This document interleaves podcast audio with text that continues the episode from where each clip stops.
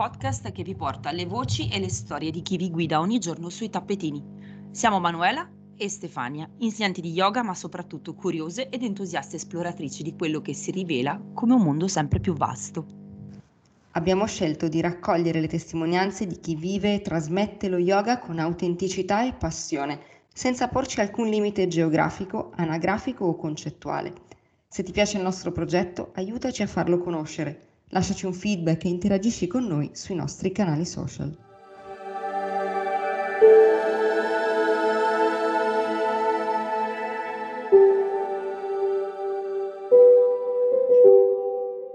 Bentornate e bentornati ad un altro episodio di Yoga 2100. Iniziamo con il ringraziarvi per averci inviato i vostri contributi sulla prima volta sul tappetino Stiamo lavorando alla puntata speciale e sarà per noi l'occasione per farvi gli auguri in occasione del prossimo Natale. Se siete d'accordo, la nostra call to action non rimarrà isolata, ma presto troveremo un altro argomento con il quale chiamarvi a diventare protagonisti del nostro podcast. Oggi però andiamo dritte al punto e non vogliamo tenervi sulle spine perché la nostra emozione è davvero tanta e vogliamo che sia soprattutto lei, la nostra ospite, a parlare l'ospite di questa puntata numero 44. Ritorniamo con grande piacere nella capitale e vi presentiamo una donna fantastica per tutti coloro che praticano Ashtanga Yoga in Italia e non solo per loro. Siamo emozionate e incredibilmente onorate di avere con noi oggi Susanna, Susanna Finocchi. Finocchi. Ben arrivata Susanna. Ciao ragazze, grazie, che bella presentazione. È solo, è solo l'inizio, ma partiamo, partiamo subito. Sei una personalità nella comunità Ashtanga italiana e sicuramente in molti, moltissimi ti conoscono già. Ma come da tradizione lasciamo che sia tu a presentarti. Quindi ti chiediamo chi è Susanna Finocchi in tre aggettivi e una manciata di minuti. Ok, allora guarda, mi vengono in mente tre, appunto, i tre aggettivi tenace, simpatica e dedicata. e sono una praticante di Ashtanga Yoga prima di tutto e, e sono diventata insegnante e strada e mm, trovo che questa pratica sia un dono prezioso per tutti e quindi sono molto felice di poterlo condividere, poterlo insegnare e, mm, e questo mi, mi, rende felice e mi sembra che anche tante persone siano felici eh, o comunque stiano meglio, siano più consapevoli con, questa, con questo metodo Ashtanga Yoga. Allora, ci agganciamo a, eh, alla domanda che abbiamo posto negli ultimi mesi ai nostri followers, che è relativa alla nostra call to action, e ci racconti la tua prima volta sul tappetino. Quindi ci porti a rivivere per un attimo le emozioni, le impressioni di quel momento, le motivazioni che ti ci hanno portata sul tappetino e che magari hai individuato dopo tanta strada percorsa. Guarda, eh, la mia prima volta sul tappetino di Ashtanga è stata un'esperienza, eh, è una storia buffa, nel senso che eh, ho iniziato perché una mia amica carissima amica, eh, siamo ancora amiche nel mondo dello yoga tutte e due in maniera diversa, e mi ha in realtà fatto una specie di lavaggio del cervello rispetto alla Stanga Yoga, dice devi provare questa, questa pratica, devi provarla, devi provarla. E io non credevo alle sue parole, si suda, è dinamico, proprio non riuscivo a crederle. Quindi insomma lei per due anni eh, mi ha praticamente martellato e alla fine lei era già stata in India eh, da Patabi Joyce, eh, da Guruji, e quindi io sono, alla fine ho detto basta, basta che la smetti e provo, la provo. E da quella prima classe in realtà non ho mai più smesso. E... Lo sfinimento. e, ed ero vestita completamente sbagliata e avevo vestiti appunto, non immaginavo che si sudasse, quindi avevo della roba pesante perché avevo fatto altro yoga con l'insegnante di mia mamma. La prima persona che ha parlato di yoga nella mia vita è stata appunto mia mamma e sono andata con la sua insegnante, ma non era Ashtanga, era un diciamo un Hatha Yoga. E quindi sapevo che insomma era abbastanza, appunto non mi fidavo della mia amica che diceva che si, sudasse, che si sudava eccetera, quindi andai vestita con una tuta felpata di cotone pesantissima alla fine della classe non riuscivo più a piegare le ginocchia per quanto fosse impregnata di sudore. E, ehm, e, niente, quindi sicuramente sono rimasta affascinata da subito e credo che il respiro mi abbia catturato da, da, da subito. E, ehm, ma non so, forse comunque da, io sono andata un po' così a scatola chiusa, non, non, non, sapevo esattamente bene cosa stessi facendo, devo dire la verità. Poi stiamo parlando degli anni 90, eh, 1990 quindi di Ashtanga Yoga e di yoga dinamico, così non, se ne, cioè, non ce n'era proprio, non, non, si sapeva bene che cosa fosse, quindi io mi sono un po' buttata, come in genere faccio io, un po' così, mi butto e poi dopo capisco se una cosa mi piace o non mi piace, non mi faccio delle idee prima, eh, vado, provo e poi dopo mi informo. E così è stato anche per l'Ashtanga, quindi diciamo è un po' una mia modalità di, di essere e di fare, andare, fare, provare e poi informarmi e vedere, insomma. Quindi è stato così anche per questa esperienza della stanga. Comunque, movimento del corpo sicuramente e anche interiorità, se vogliamo. Ecco, sono forse le due cose che sembrano antitetiche, ma si uniscono nello yoga. Ti ho risposto? Ho risposto? Assolutissimamente sì. Certo, movimento e interiorità che tu trovi in questo, in questo percorso e il consiglio che di fatto hai, hai implicitamente dato è quello di provare, di sperimentare, di provare eh, noi stessi a, a, a, praticare e capire un po' se questa pratica e questo modo ci, ci risuona. Avremo modo di tornare su sì, eventuali sì. consigli per, per, chi vuole iniziare perché crediamo che sia molto, molto importante eh, riuscire a dare questi messaggi, soprattutto da una persona eh, con, la tua, con, la tua, esperienza. Ma mh, mm, torniamo un attimo a noi eh, e richiamiamo una frase che va un po' di moda, che è practice and all is coming, pratica e tutto arriva. Una frase molto bella, ma spesso travisata e mal interpretata. Che cosa significa per te, alla luce della tua esperienza, della tua vita, eh, questa frase di Guruji Joyce? Guarda, è interessante perché, mh, mm, mm, perché in realtà io questa domanda me la sono fatta da sola.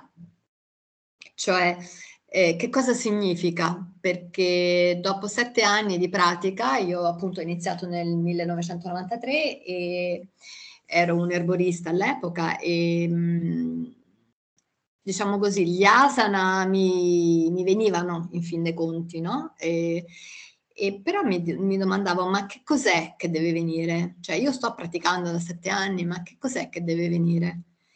E dico, perché a me sembra che la mia vita poi in realtà stia scorrendo sempre sugli stessi binari, insomma, non mi sembra che, che ci sia un, un cambiamento e in realtà nel 2000, alla fine del 2000, poi c'è stato il grande cambiamento, e cioè sono, and- sono andata a vivere in Danimarca, ho conosciuto quello che poi è stato il mio compagno per circa 17-18 anni della, della, mia vita e sono diventata, diciamo così, insegnante a tempo pieno uh, di Ashtanga. Quindi secondo me questa frase ha un significato molto certo gli asana, ma gli asana non è all, non è tutto, gli asana sono una parte del, del, del percorso dello yoga, quindi eh, questo tutto viene, tutto verrà, è proprio tutto, cioè dipende da quello che uno cerca e sicuramente cambiano poi col tempo e nel tempo le come dire, le idee, le, le, modalità con le quali uno vive, con le quali uno approccia la vita e le, le persone. Quindi, e sicuramente gli asana sono lo strumento. E, ehm, secondo me ecco, non vuol dire che tutti devono fare tutti gli asana, questo che tutti quanti debbano fare tutte la, le, le, serie di, di, di Ashtanga, che, insomma di, di asana che, sono, che ci sono. È un significato molto più ampio. E, ehm, ed è proprio secondo me collegato alla persona, cioè alla vita della persona. Tutto viene, tutto verrà, dipende eh, da quello che uno cerca e, da, e, e, e, quindi poi lo trova in fin dei conti. Eh? Secondo me questo è il significato. Guruji diceva che lo yoga deve diventare un supporto alla vita e non un, dispendio, un dispendio insulso di energia. Per chi inizia spesso il dispendio di energia è molto alto, poi la pratica non solo trova il suo posto nella routine, ma modifica e migliora la capacità di percepire e di gestire l'energia.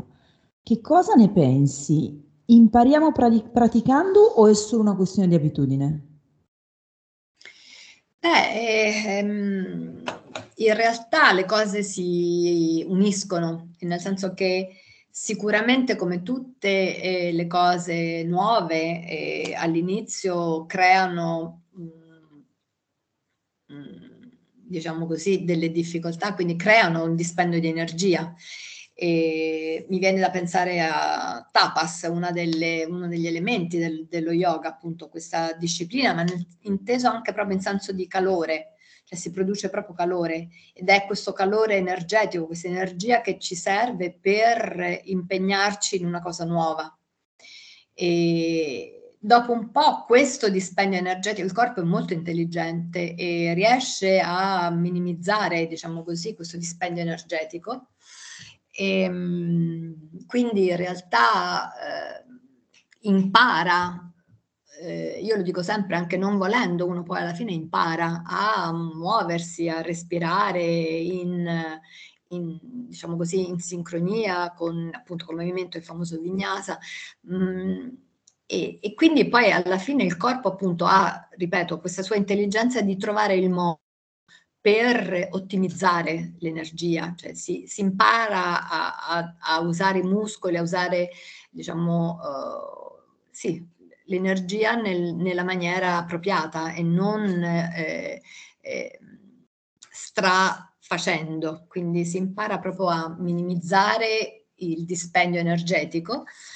E, mm, e secondo me poi anche eh, si impara a, ad ascoltarsi e quindi ehm, questo respiro, quindi questo, si crea questa specie di vacuum, questa specie di spazio interiore nel quale uno può eh, ascoltarsi e questa vocina che in genere non viene mai o poco o di cui non ci si fida, non viene mai ascoltata, comincia a dirci ma guarda che secondo me questa cosa che hai fatto ieri o stamattina o prima non è che ti aiuti tanto adesso, forse è il caso che la diminuisci oppure che la modifichi.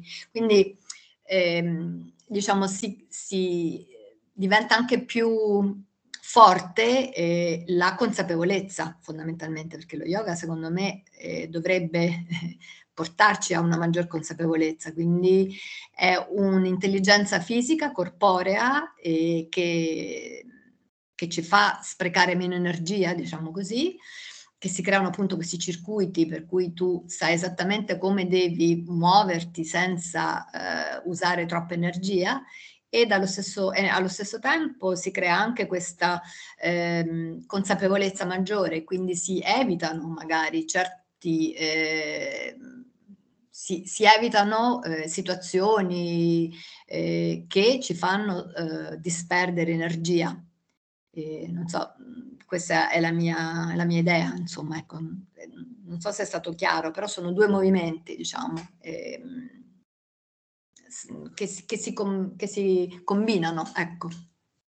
È chiarissimo e molto mh, interessante ed è un punto di vista assolutamente eh, utile anche per, per, guardare la propria pratica, per, per comprenderla meglio. Eh, è un processo di consapevolezza, di apprendimento, appunto è un processo, così come il cambiamento. Chi inizia a praticare a volte lo fa proprio per, per un'esigenza di, fisica, per, per, stare bene, alla ricerca di un benessere e semplicemente perché mentre pratica poi sta di fatto bene. Poi se il terreno è fertile, potremmo dire se impariamo ad ascoltare la vocina di cui, di cui ci hai parlato di fatto e se il tempo è quello giusto, la pratica scende più in profondità, ci si trova a seguire una strada che magari prima mh, mh, era assolutamente inimmaginabile per noi.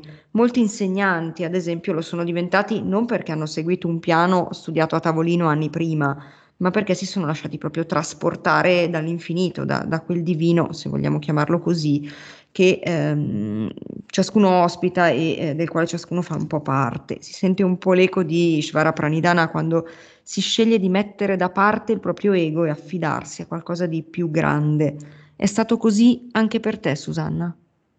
Questa è una bellissima domanda. E, ehm, e sì, sì, è stato così, nel senso che mh, i motivi per i quali uno in, inizia a fare lo yoga possono essere tanti, come hai detto tu, insomma, il fatto di spesso si parte da magari o da una curiosità pure semplice o da un voler star meglio, no? Fisicamente, un mal di schiena, un mal di, boh, un mal di ginocchia, che ne so, un problema specifico, una spalla, un, um, e poi in realtà piano piano questo specifico um,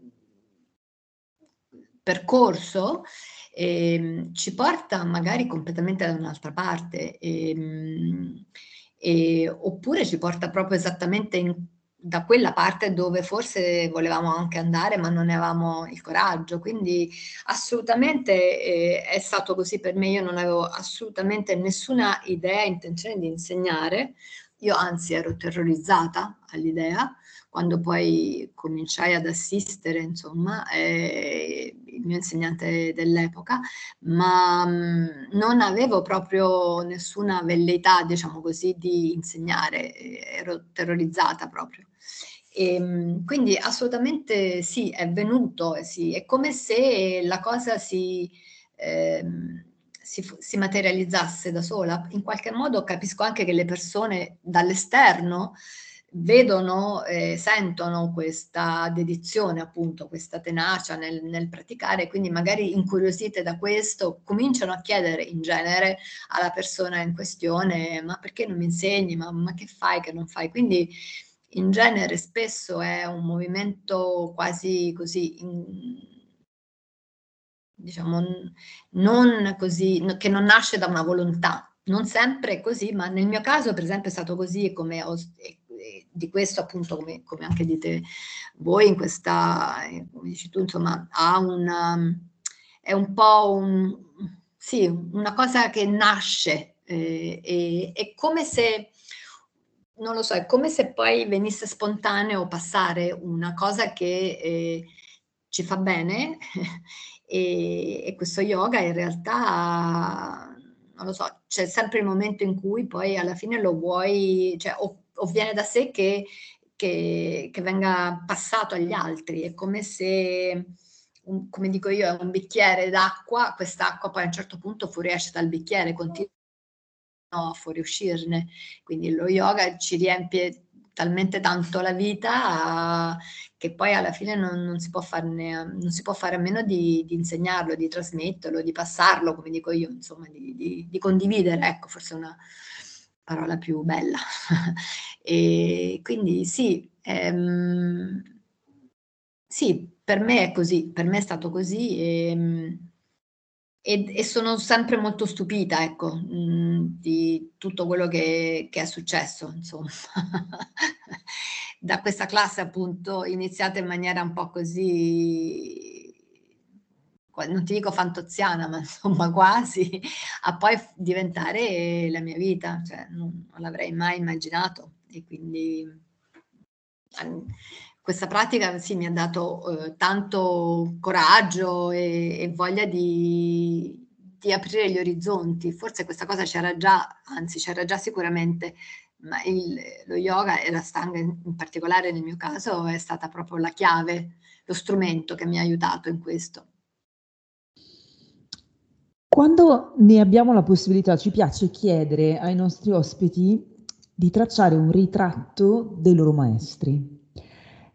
In questo caso siamo di fronte a una figura praticamente leggendaria che tu hai avuto l'onore di incontrare personalmente, un uomo che ancora oggi segna un solco profondo nel lignaggio a cui appartiene. Sri Patabi Joyce, o Guruji, è stato uno yogi, uno studioso, un pandit e un ricercatore. Tracceresti per chi ci ascolta e anche un po' per noi un ritratto di quest'uomo che ancora oggi sorride sulle pareti delle sciala in tutto il mondo? Eh, beh, noi, io quando avevo la sciala di, a Copenaghen, appunto per 17, no, per 18 anni, eh, c'era infatti esattamente proprio la foto di Guruji sorridente, è vero quello che dici. E, ehm, guarda, io sì, ho avuto l'onore eh, di conoscerlo a, a Mysore, appunto il mio primo viaggio nel 93 e, e, e devo dire che fu per me proprio ne fui intimidita, intimorita e c'era proprio un'aura di rispetto nei suoi confronti. Io ho pensato che fosse proprio l'India o comunque lo yoga o il sanscrito che camminava, cioè era proprio la personificazione di tutto quello che io immaginavo fosse lo yoga. E, ehm, molto accogliente, una figura molto accogliente e anche un po', ripeto, anche un po', insomma, incuteva un certo timore, insomma, a me lo, lo devo dire che ho, ho sentito presenza, ecco.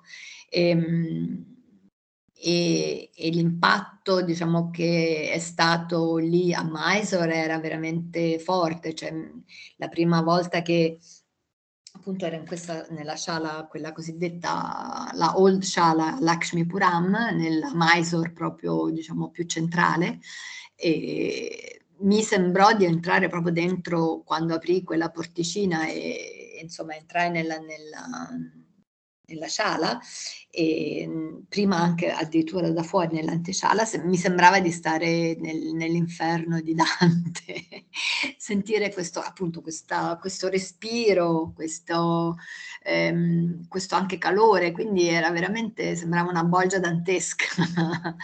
E, mhmm, e quindi appunto Guruji questa mezza penombra insomma è stata una cosa molto suggestiva l'incontro con lui devo dire.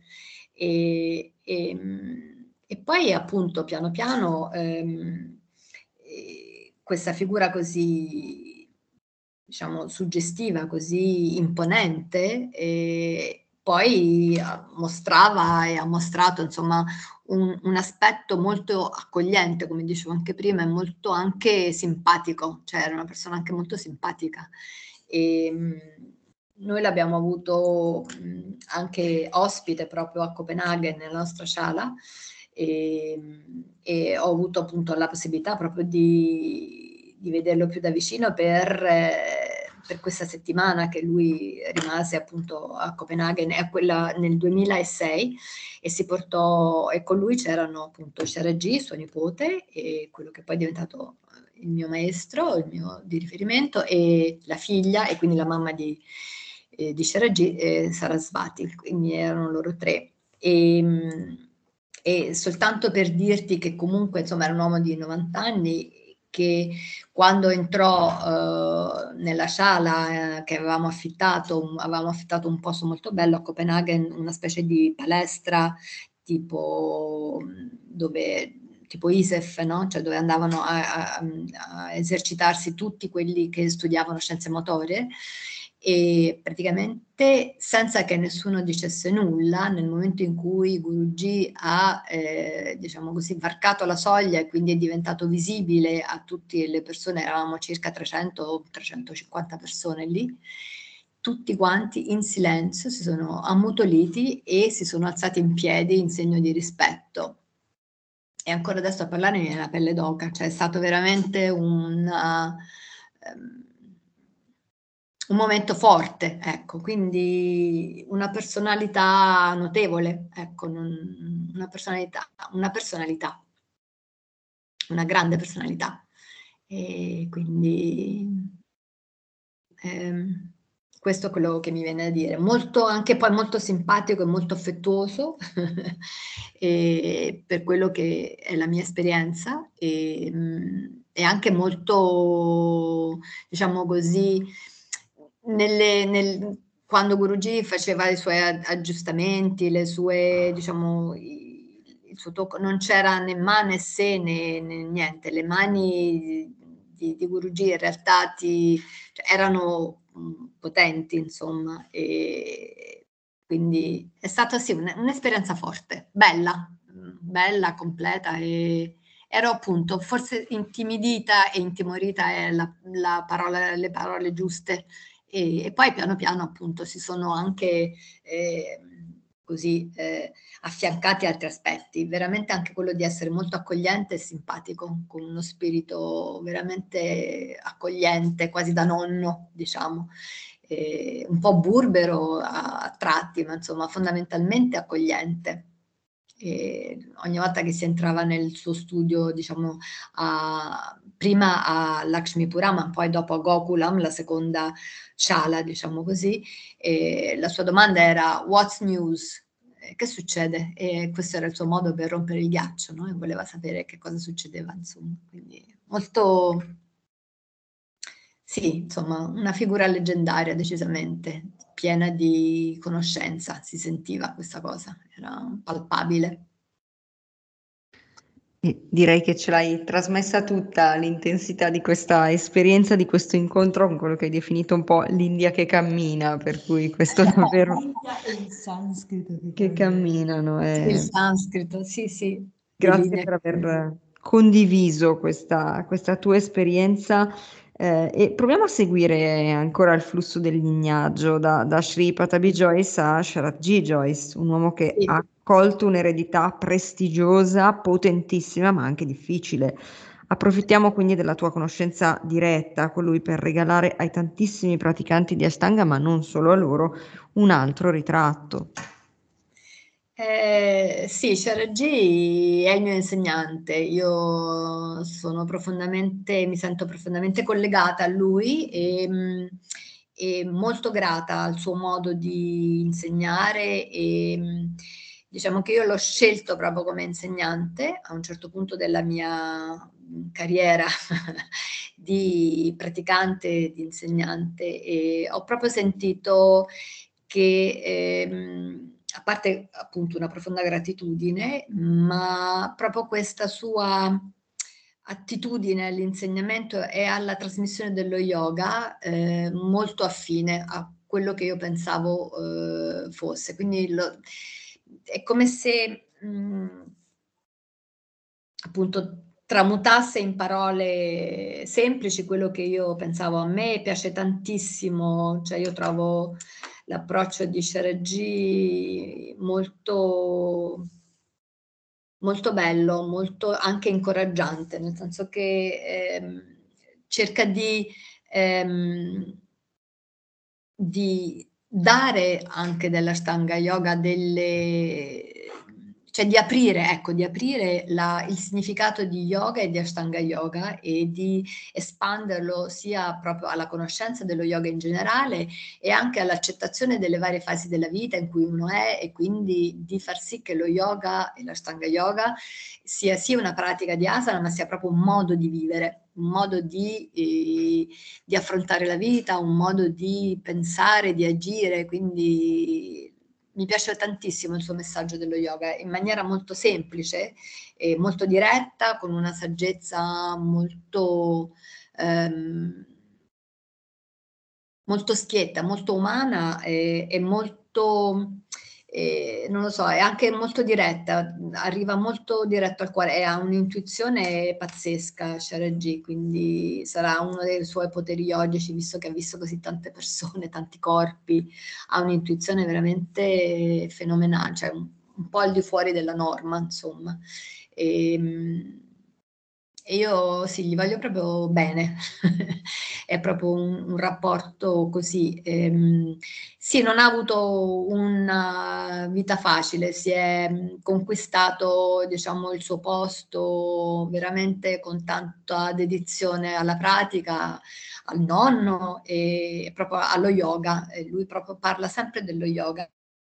E per me è stato anche molto bello vedere eh, proprio eh, vedere, vedere, crescere, anche perché noi abbiamo, noi parlo come Astanga Yoga Copenaghen e a Copenaghen tantissime volte, 7-8 volte, dal 2009 fino al 2019, quasi ogni due anni, e quindi poter eh, assistere, poter essere testimone della, della, della, sua evoluzione come insegnante, come essere umano è fantastico, cioè vedere quanta gente anche riesce a... Ehm, a portare con sé, ad avvicinare proprio alla pratica. E, ehm, anche molto rispetto eh, dei, dei, suoi insegnanti più grandi ed è anche molto, eh, anche un senso dello humor molto indiano, molto bella questa cosa dell'India, a me piace tanto, hanno un grande senso dello humor che deve essere capito e uno non può fare tanto lo spiritoso, lo spavaldo, così eh, non puoi fare tanto il romano eh, subito, devi capire un attimino quando e come è possibile, eh, però è molto apprezzato il senso dell'umorismo in India in generale e in particolare da Sharajji, quindi ehm, sì, è un,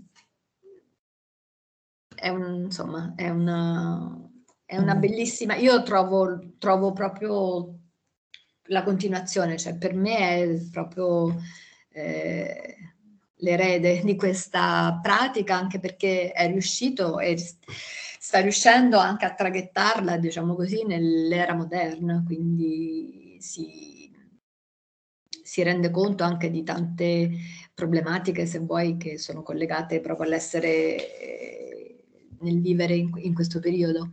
Ed è molto capace, secondo me, a rendere lo yoga mm, e quindi la pratica è ehm, molto, è molto rigoroso e mm, è anche molto eh, è anche comprensivo se capisce appunto ripeto ha un intuito formidabile quindi riesce molto a leggere eh, le intenzioni delle persone e quando vede, cioè molto compassionevole. Ecco, io ho avuto anche dei viaggi in cui ho avuto, insomma, eh, problemi grossi anche proprio stando lì a Mysore con una spalla che a un certo punto si è rifiutata di cooperare. E, e, lui è stato molto molto carino eh, proprio molto si capiva insomma che capiva. E, e, e, come poi invece in altri momenti no mi ha insomma eh, mandato avanti o, o spronato o che e, e, l'ho sempre sentito molto di supporto, veramente, e poi soprattutto anche in questo periodo con le classi, diciamo così, online durante la pandemia, molto, molto presente, molto attento alle, a quello che succede nel mondo e a come portare lo yoga lì, insomma, a noi, a tutti noi, come, come lo yoga ci a vivere una vita, diciamo, più serena, ecco, più pacifica. Questo è un messaggio ecco, che mi piace tanto, cioè che, che lo yoga ci deve aiutare ad essere in pace, insomma, quindi gli asana vanno benissimo, sono uno strumento fondamentale ed è una parte molto bella e affascinante che ci fa conoscere e ci porta appunto in direzioni inaspettate. È importante anche capire che c'è anche altro, insomma, ecco, questo è un messaggio molto bello secondo me.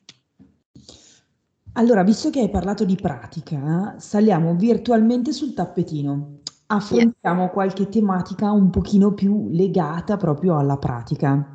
La Stanga Yoga è composto da sei sequenze, mm-hmm. sei serie. La sì. prima serie viene battezzata Yoga Chikitsa. Cosa significa letteralmente e qual è la sua finalità? Beh, eh, lo yoga, chikitsa, chikitsa vuol dire terapia, quindi è lo yoga terapeutico, lo yoga curativo, no?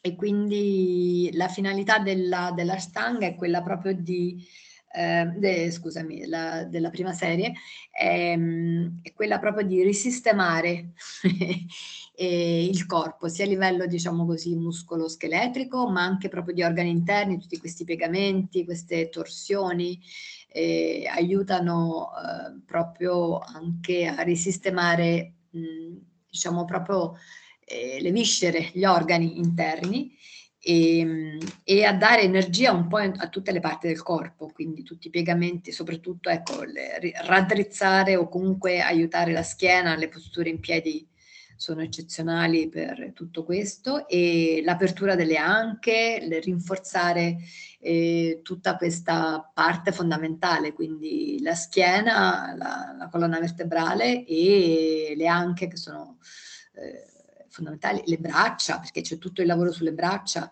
e quindi sulla forza, diciamo così, ehm, della, ehm, proprio della la, le forze elementari che devono essere in qualche modo messe sotto oh, controllo, se vuoi, perché comunque lo yoga è un processo di controllo del respiro e del movimento, quindi riuscire a controllare un movimento e a farlo durare e il respiro di conseguenza a farlo durare quanto uno vuole è una forma di controllo ed è un lavoro bellissimo, insomma. E, e tutto questo piegarsi, allungarsi è veramente terapeutico. Io dico sempre tutte le volte che ho avuto problemi vari, insomma, eh, tutte le volte che sono poi riuscita a ripraticare la prima serie in maniera corretta, lì mi sono resa conto che il problema, il dolore, quello è, era passato. La serie è veramente fondamentale, ha proprio un'azione proprio di pulizia, di purificazione, di, proprio di risistemare il corpo e la mente, ma insomma proprio il corpo. Ho risposto? Certo che sì, assolutamente. E noi restiamo sulla, sulla, pratica e ti chiediamo un altro consiglio per chi magari inizia nel mondo della stanga. Maestore o guidata? Perché? Oh, che bella domanda. Guarda, ehm, dunque, eh, perché allora io ti parlo a livello, diciamo così, di tradizione e poi dopo ritorniamo in Occidente, poi ritorniamo in, Oriente, in India e poi ritorniamo in Occidente. Va benissimo. e allora, Mysore Style innanzitutto perché eh, il nome deriva da eh, Mysore. Mysore è la città natale, diciamo così, di questo metodo, eh, la città in cui appunto Patabi Joyce eh, ha vissuto e dove Sharagi vive e continua a insegnare. E, come anche la mamma Sarasvati in sé continua a insegnare, ed è eh, questa modalità in cui eh, le persone entrano, diciamo così, più o meno a, un, a una certa, a un, uno alla volta e cominciano a praticare seguendo eh, diciamo, il proprio ritmo respiratorio e le proprie capacità. E a Mysore eh, si insegnava dal primo giorno in modalità Mysore. Quindi questo è l'insegnamento, diciamo così, tradizionale, cioè proprio eh, cominciare soltanto dal saluto al sole. Fino a che il saluto al sole, diciamo, il primo non è, eh, diciamo così, mh, assorbito, metabolizzato, digerito, non si passa al successivo e così via. E quindi la pratica si costruisce pian pianino, in maniera molto graduale. E, e le, le, classi guidate eh, in genere, eh, diciamo, nella sala piccola di di, come si chiama, di Lakshmi Puram e Guruji non le ha mai fatte, ma le faceva quando andava appunto all'estero o in situazioni, diciamo, di spazi più grandi. E la classe guidata di fatto c'è sempre stata mh, mm, ed è una classe diciamo, insegnata in maniera tradizionale non per principianti, anzi è una classe avanzata, potremmo, potremmo anche dire, è una classe dove si rimette a punto il sistema del vinyasa, i respiri, gli extra movimenti magari vengono eliminati, cioè il ritmo è molto sostenuto. E una volta, diciamo così, venuto in Occidente la stanga, ehm, praticamente, visto che nessuno conosceva o comunque eh, c'erano altre modalità, perché lì appunto non magari mezz'ora, un quarto d'ora o 20 minuti, e si è cominciato probabilmente anche per comodità, magari visto che erano tutti principianti, si mettevano insieme magari alcuni principianti e si è cominciato a, a dare delle istruzioni eh, per principianti. Diciamo, eh, quindi la classe guidata è diventata una classe guidata, ma non guidata in maniera tradizionale, dove c'è soltanto il conteggio, diciamo, e il nome dell'asana, il conteggio in sanscrito e il nome in sanscrito dell'asana, ma eh, c'è una spiegazione più o meno dettagliata di quello che uno va a fare. Quindi un po' questa cosa si è eh, un po' eh, è stata, diciamo così, un po' ehm, se vogliamo modificata da noi occidentali una volta trasportata eh, a casa nostra. E poi in qualche modo, ehm, a forza di stare comunque, io ho visto, eh, a forza di stare in questa modalità, diciamo così, più occidentale, quindi tra virgolette pensare la classe guidata per i principianti e, e il MISO per gli avanzati, ha fatto sì, perlomeno io a Copenaghen, noi a Copenaghen avevamo questo grosso problema di far passare, diciamo così, le persone dalla classe guidata cosiddetta per principianti, magari fino a Navasana, che farli passare al Mysore. Style. Era una tragedia. Cioè proprio le persone recalcitravano, conta che noi avevamo in questo specifico caso, vabbè non è importante, ma insomma, tanto così per raccontare una storia, avevamo una sala con due sale proprio, una di fronte all'altra, quindi c'era soltanto un ingresso con due porte, una di fronte all'altra, le persone dovevano semplicemente cambiare la porta e per, per farle passare da una porta all'altra bisogna fare i salti mortali, convincerli per farli così, eh, eh, convincere che era completamente rassicurante perché nella loro testa il Mysore Style era quello, la, la classe degli avanzati mentre invece per l'appunto eh, nella Mysore ci sta di tutto, ci sono i super principianti e ci sono eh, anche quelli più avanzati ed è, diventa un organismo unico. Tant'è che io, per esempio, alla fine, diciamo, negli ultimi anni in cui insegnavo a Copenaghen, eh, avevamo deciso con il mio compagno partner, diciamo così, di, danese, di, ehm, di far iniziare direttamente i principianti direttamente nella classe Mysore. E quindi magari ne venivano 3-4 insieme Certo, il problema è quando la classe diventa molto numerosa, cioè che magari sono 10 persone, diventa un pochino più complicato e per comodità viene messo appunto la classe guidata per principianti. Ma se il numero è tipo piccolo, eravamo, avevo 3, 4, 5 principianti, io li mettevo in classe nella fase, diciamo così, in una parte separata della, del, della sala e gli insegnavo i saluti al sole e magari gliene facevo fare 10. 10, 15 respirare e via. E poi li facevo tornare però o il giorno dopo o eh, diciamo con un giorno di riposo il, il, giorno successivo, diciamo. E a quel punto magari poi gli insegnavo anche il, saluto al, il saluto al sole a B.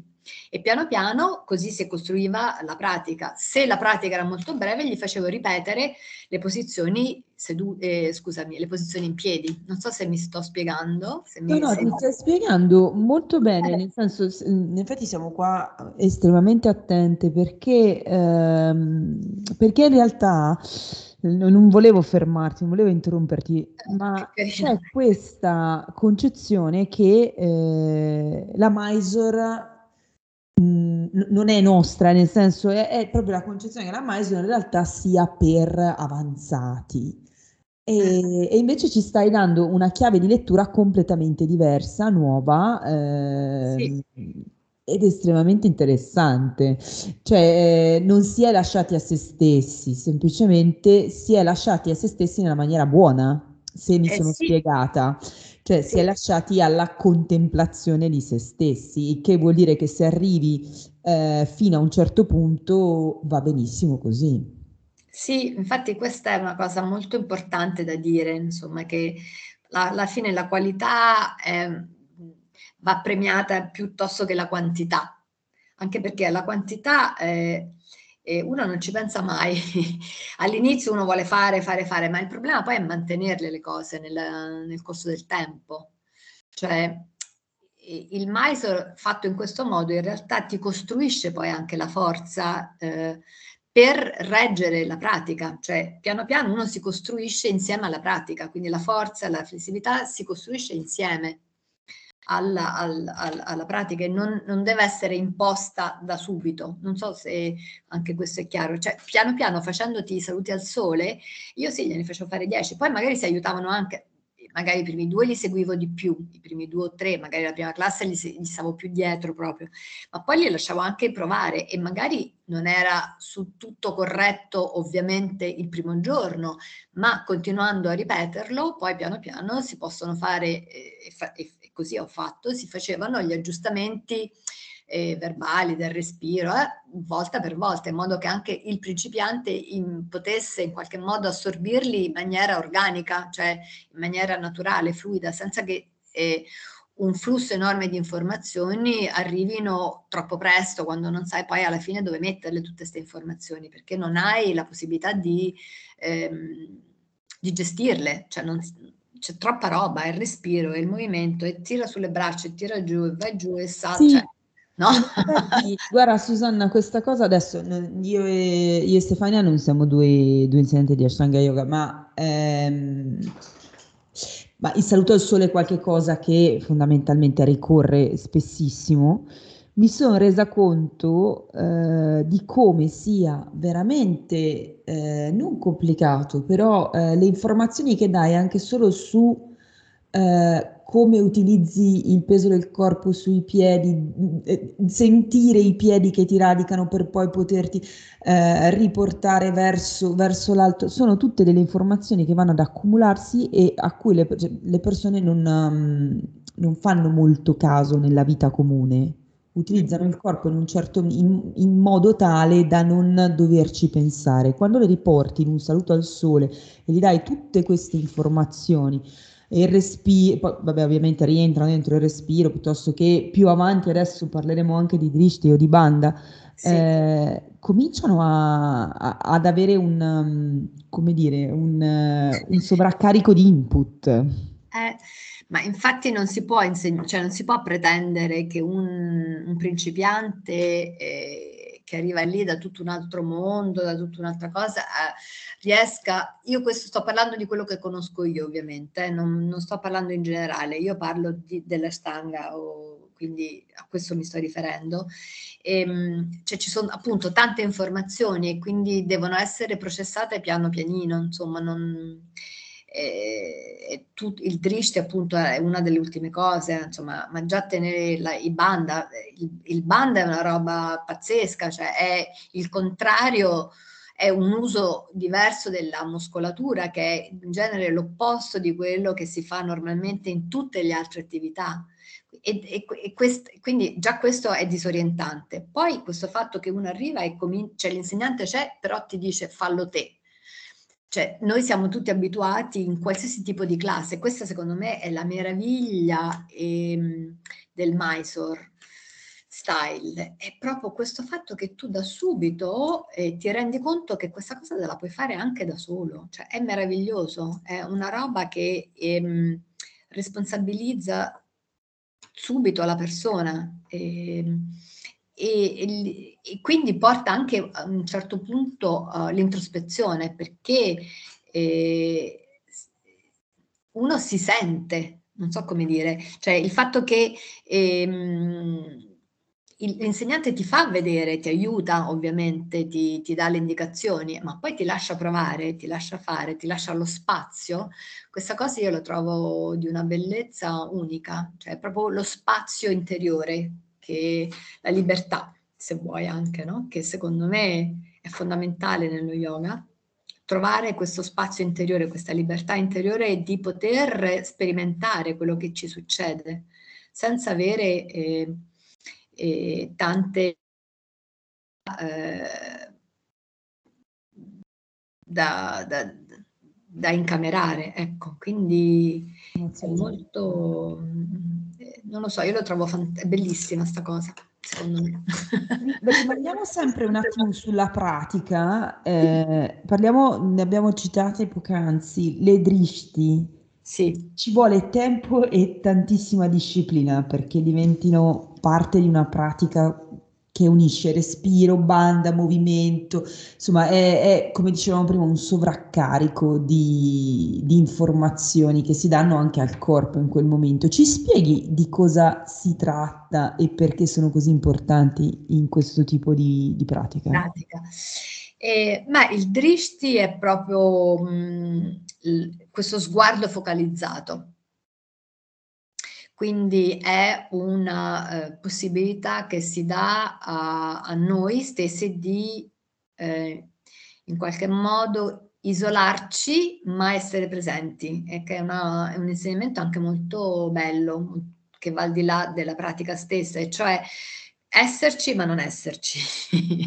quindi stare con gli occhi aperti, quindi vedere, essere presente, ma eh, allo stesso tempo essere focalizzati e quindi eh, lasciare tutto il resto sullo sfondo e focalizzarsi su un punto in particolare. Questo poi è la traduzione di dharana, della concentrazione del settimo, diciamo, settimo costituente della... Eh, no settimo, del sesto, eh, costituente della, dell'Ashtanga Yoga, dharana, la concentrazione. Quindi il drishti è proprio questo, ci aiuta proprio a... Um, ad entrare in uno stato, diciamo, di concentrazione. E, ripeto, all'inizio non è per niente semplice e all'inizio il drishti è l'ultima cosa a cui uno pensa perché in genere vieni affascinato da tutto ciò che succede lì, diciamo, intorno a noi, vedi quello che fa questa cosa, quello che fa quell'altra, quindi in realtà uno è portato a non seguire il drishti ma seguire il decimo drishti, quello quello che, chiamo io, cioè quello che fanno gli altri, no? e, e, invece è importante poi pian piano, eh, no, è importante poi capire che il drishti è un modo, che vuol dire sguardo, eh? il drishti vuol dire sguardo, quindi sguardo intenso, sguardo focalizzato, possiamo tradurlo in maniera più completa, e, mh, mm, è proprio la modalità che ci aiuta a entrare in uno stato meditativo quindi quello che tu accennavi prima, il tristana, e cioè eh, postura, respiro e drishti. I banda ci dovrebbero essere sempre, non soltanto quando pratichiamo, ma anche quando viviamo normalmente. Il banda dovrebbe essere una costante e per questo non, diciamo, non è proprio perché è sempre là, anche se in qualche modo è parte del respiro, ma il, il drishti è proprio questa modalità del Tristana, quindi postura, respiro e, e sguardo, ci aiuta a entrare in uno stato meditativo totalmente, cioè eh, raramente succede, eh? però quando succede è una meraviglia, cioè uno proprio sta dall'altra parte. È una pratica che veramente ha del mistico, io direi. Estremamente completa, esatto. E, ehm, aiutaci un attimo a dipanare un'altra cosa, una, un'altra, mm, sì, un'altra cosa che spesso si, si, sulla quale spesso si fa confusione. Eh, l'Ashtanga Yoga descritto nei Sutra di Patanjali e l'Ashtanga Yoga di Patabi Joyce. Ci aiuti un attimo eh, e aiuti un attimo chi si è avvicinato da poco al mondo dello yoga a fare un attimo di chiarezza, perché mh, c'è una convergenza tra gli otto passi del Raja Yoga e il metodo di Guruji. Assolutamente sì. E, mh, assolutamente sì, nel senso che lui l'ha chiamato, probabilmente poi è stato Guruji cioè a chiamarlo Ashtanga Yoga, in genere uno lo chiama yoga, lo chiama yoga, ma per lui l'Ashtanga Yoga è yoga, cioè lo yoga che eh, si pratica, eh, infatti alcuni lo chiamano Ashtanga Vinyasa Yoga, ma il Vinyasa è fondamentalmente, eh, diciamo così, relegato soltanto all'aspetto degli asana. E nella, negli altri aspetti, negli altri aspetti è eh, esattamente quello che eh, ricalca proprio lo schema di Patanjali, cioè gli, la Stanga Yoga di Patanjali con gli otto, le otto membra, gli otto costituenti, gli otto rami, otto passi, insomma ognuno poi lo, lo traduce a modo suo, ma comunque insomma questo organismo unico che rappresenta proprio il metodo della Stanga Yoga, quindi ehm, è una... Ehm, diciamo che Ashtanga Yoga di Patanjali è un ombrello molto largo nel quale si possono poi racchiudere tante modalità di intendere lo yoga. Eh, è definito lo yoga classico, quindi quasi molti si riferiscono allo yoga classico di Patanjali e anche noi come Astanga Yoga ci riferiamo a Patanjali, sapendo bene che comunque lì non si parla di asana, non si parla di vinyasa, eh, non si parla di respiro con suono, cioè non è che si parla della tecnicità, diciamo così, della particolarità, si parla in generale del lavoro che si fa con lo yoga sulla mente, e quindi questo è quello che succede praticando Ashtanga Yoga secondo uh, Patanjali Joyce, quindi diciamo sono la stessa cosa ma non lo sono. Come dico sempre, oh, scusate, come dico sempre io in India, same same but different. Questa è una frase che va benissimo per tutto e quindi è la stessa stesso. non so se ho, ho, ho chiarito, spero insomma. Ehm, Assolutamente sì, certo, e, e anzi ti, ti, ringraziamo tantissimo per questo chiarimento e per tutti i consigli e, e gli approfondimenti che ci hai, che ci hai regalato. E oh. chiudiamo con un'altra, con un'ultima domanda che racchiude ancora una volta un consiglio, ma riprende un po' quello che ci siamo detti, sullo, quello che hai raccontato sullo spazio interiore, perché il tappetino di fatto delimita uno spazio, uno spazio fisico, ma che e anche e soprattutto uno spazio interiore, proprio per tutto il lavoro che eh, con il corpo si fa per arrivare poi alla mente. Quindi che consiglio ti senti di dare a chi ha comprato il tappetino ma non ci è ancora salito davvero? Oppure a chi ci sale da tanto tempo ma sente di non aver ancora fatto quel passo in più verso una pratica intima e personale? Allora, eh, da dove comincio? Dunque, ehm, ma la pratica, secondo me, è un amico prezioso. Cioè, un momento in cui è un amico che non ti tradisce, se vuoi. Cioè, una, è una possibilità di, ehm, di investigazione eh, personale e di e se vuoi anche di contentezza. Sì, c'è anche l'incontro con il proprio limite, ma eh, è un incontro positivo, nel senso che l'incontro del limite poi ci fa anche capire quanto c'è eh, che si può fare. Cioè il limite è, è anche un confine, ma delimita anche una, un campo di azione, quindi eh, la pratica è eh, non lo so, mm, eh, io la trovo molto completa, ecco, è, un, è, una, è una, mm, una, pratica fisica ma che eh, può portare anche a una, diciamo così, a una contemplazione, diciamo, mm, filosofica, a, a, a darsi delle, delle, risposte o farsi delle domande che spesso uno non se le fa, delle domande. E, ehm, quindi per stare meglio con se stessi fisicamente, nel proprio corpo, insomma, per allacciarsi le scarpe, guarda, uno dei motivi proprio più semplici, potersi allacciare le scarpe dall'impiedi. Questo era uno dei motivi per cui uno dei tanti studenti che, insomma, con cui ho avuto a che fare aveva iniziato a praticare per allacciarsi le scarpe dall'impiedi.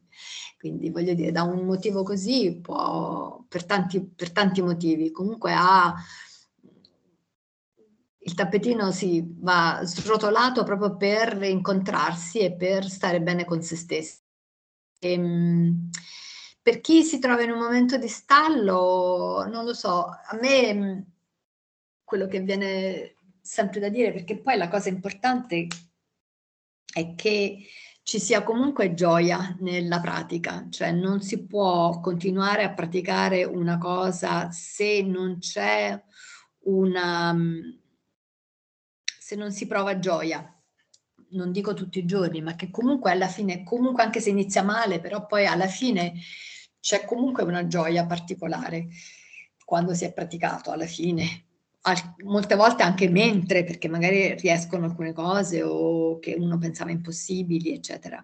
E, ehm, secondo me la cosa bella dello yoga è che ha tante sfaccettature e, che quindi eh, uno diciamo, mhmm, il mio consiglio per esempio è cercare una, un aspetto dello yoga che, ehm, che magari mh, non è stato, o anche altre cose, diciamo, può, quindi dall'aspetto più fisico all'aspetto più meditativo, al, allo studio, eh, cioè trovare un modo per rinnovare eh, l'interesse per la propria pratica, questo mi viene da dire.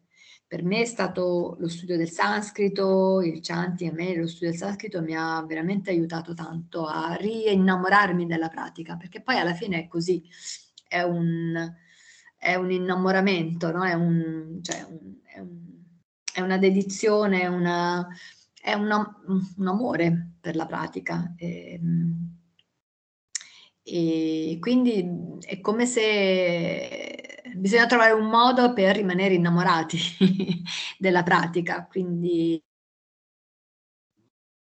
questo mi viene da dire, ecco. Ehm, eh, sì, direi che questo rimanere innamorati della pratica, quindi provare gioia, trovare un modo per, che qualche volta può essere anche il respiro, eh, sì, però anche trovare proprio un aspetto, diciamo così, della filosofia, del, che in qualche modo eh, aiuti la pratica, cioè rinnovare eh, l'interesse, la gioia di praticare. Ecco. E questa era l'ultima domanda con una risposta pazzesca, pazzesca, rimanere innamorati nella pratica e della pratica. Siccome noi non lasciamo mai andare nessuno senza le ultime tre domandine finali che non abbiamo concordato ma che sono solo puro divertimento, io ti faccio la prima, quella un attimino più venale, ti dico il piatto che non vedi l'ora di avere davanti quando metti piede in India. Eh, masala dosa. Ah, scelta. No, masala dosa mai Mysore da, da sballo.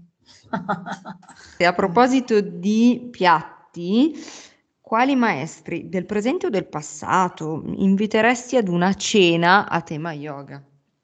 Beh, vabbè, sicuramente il mio maestro, Sharaji, e, e poi altri due maestri della, della Stanga a cui sono molto affezionata e che mi hanno ispirato tantissimo, Eddie Stern e Peter Samson.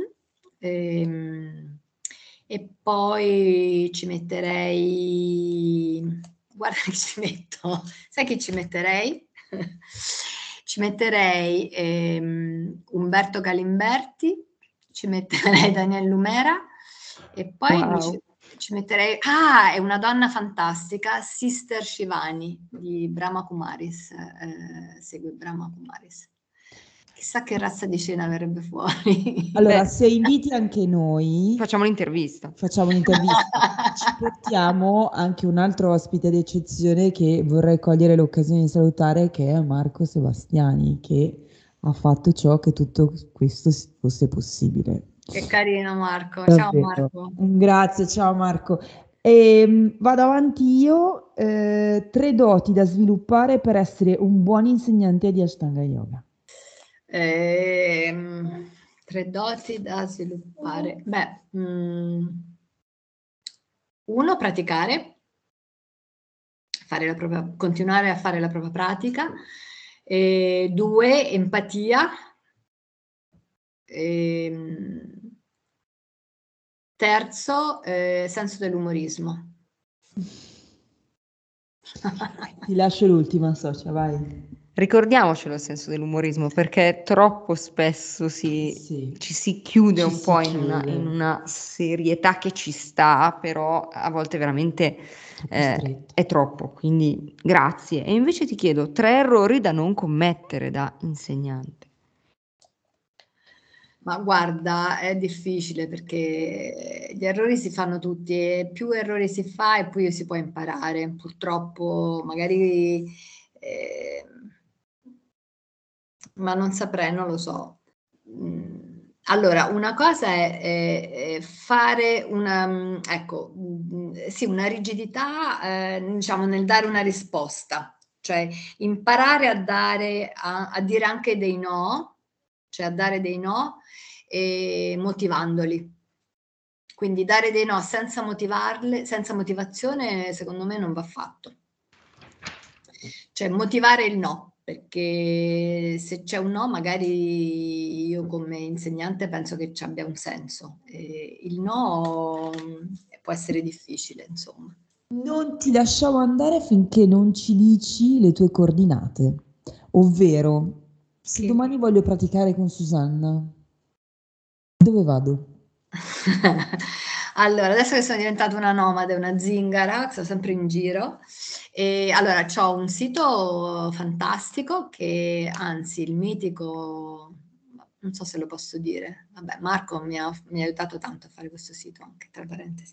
Quindi ho un sito eh, dove ci sono praticamente gli appuntamenti che faccio che, e quindi mi si trova online e lì si trovano sia le classi che faccio online che quelle in presenza eh, in giro un po' per l'Italia e si spera anche poi anche in Europa che ci facciano insomma che, che le cose cambino insomma quindi che posso, tutti si possa ri, ri, riprendere un po' a muoversi più liberamente e, e su questo sito ci sono insomma i miei movimenti eh, ripeto sia online che Qual è il sito, Susanna? www. Eh, susannafinocchi.com Semplicissimo, perfetto. molto semplice. E poi vabbè Facebook e Instagram che non ci si può credere eh, insomma ci sono anche là. Oh, anche quella è una roba iniziata così assolutamente per caso e comunque mi, insomma, mi diverto mi diverto mm. questi social a quello servono usati bene servono servono bene sì. eh, benissimo allora io direi che eh, possiamo chiudere qui questa puntata è stato fantastico e quindi niente, salutiamo i nostri ascoltatori e salutiamo Susanna che è stata gentilissima a venire qui da noi al nostro microfono e vi diamo appuntamento al prossimo episodio di Yoga 2100. Ciao!